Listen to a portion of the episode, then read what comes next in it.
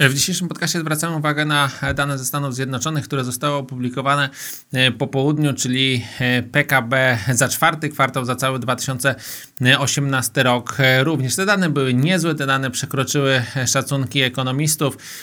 W ujęciu zanualizowanym kwartał do kwartału PKB wzrosło 2,6%, rok do roku w czwartym kwartale, czyli tak jak to jest między innymi podawane w Europie czy w Polsce ten wzrost wyniósł 3,1% i tutaj warto zwrócić uwagę na e, solidny wkład e, inwestycji, nie tyle związanych na przykład z budową budynków, tutaj było słabo, ale z inwestycjami e, w maszyny, z inwestycjami w wyposażenie przedsiębiorstw, czyli to sugeruje, że przedsiębiorcy czują się komfortowo jeżeli chodzi o e, przyszłość i właśnie zwiększają swoje moce e, produkcyjne. Także to był e, dobry sygnał. Stosunkowo dobrze wypadła także konsumpcja, słabiej niż w poprzednich kwartałach, ale e, tutaj nie należy upatrywać żadnych negatywnych elementów. Blisko neutralnego wkładu miał eksport i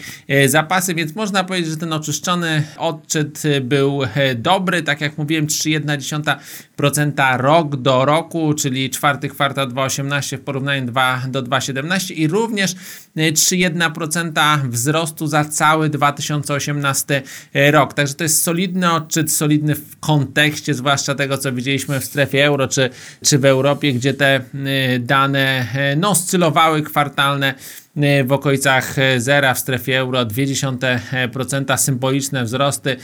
Słabiutka końcówka czy słabiutka druga połowa 2018 roku. I w rezultacie można powiedzieć, że cały czas na podstawie tych dostępnych danych, dostępnych danych nie tylko za czwarty kwartał, ale także tych wyprzedzających na przykład dotyczących indeksów ISM versus PMI w Europie, cały czas amerykańska gospodarka wygląda zdecydowanie, zdecydowanie lepiej niż ta na starym e, kontynencie. Także wydaje się, że te dzisiejsze dane e, powinny e, zmniejszyć ryzyko większej deprecjacji amerykańskiej waluty, spadku wartości mimo tego łagodnego stanowiska ze strony na przykład oficjeli rezerwy federalnej w ostatnich dniach.